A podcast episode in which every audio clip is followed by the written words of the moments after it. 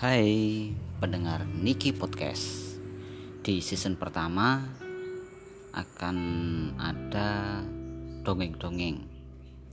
Episode pertama ini aku akan menceritakan dongeng Aesop Tentang kuda, rusa, dan si pemburu. Suatu hari pecah pertengkaran sengit antara kuda dan rusa karena merasa agak kerepotan menghadapi rusa, kuda mendatangi seorang pemburu dan meminta bantuan kepada si pemburu tersebut untuk membalaskan dendam kepada rusa.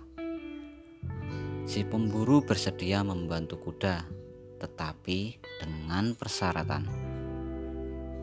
Jika Anda menaklukkan rusa, anda harus mengizin, mengizinkan saya untuk menempatkan sepotong besi sehingga saya dapat mengarahkan Anda dengan kendali ini dan memasang pelana di punggung Anda sehingga saya selalu berada di sisimu saat menghadapi musuh. Sang kuda menyetujui persyaratan ini. Pemburu pun segera memasang sepotong besi di mulut kuda dan pelana di punggung kuda. Dengan bantuan pemburu, akhirnya kuda segera dapat mengalahkan rusa. Setelah berhasil mengalahkan rusa, kuda berkata kepada pemburu, "Hei pemburu, sekarang turun dan lepaskan barang-barang itu dari mulut dan punggung saya."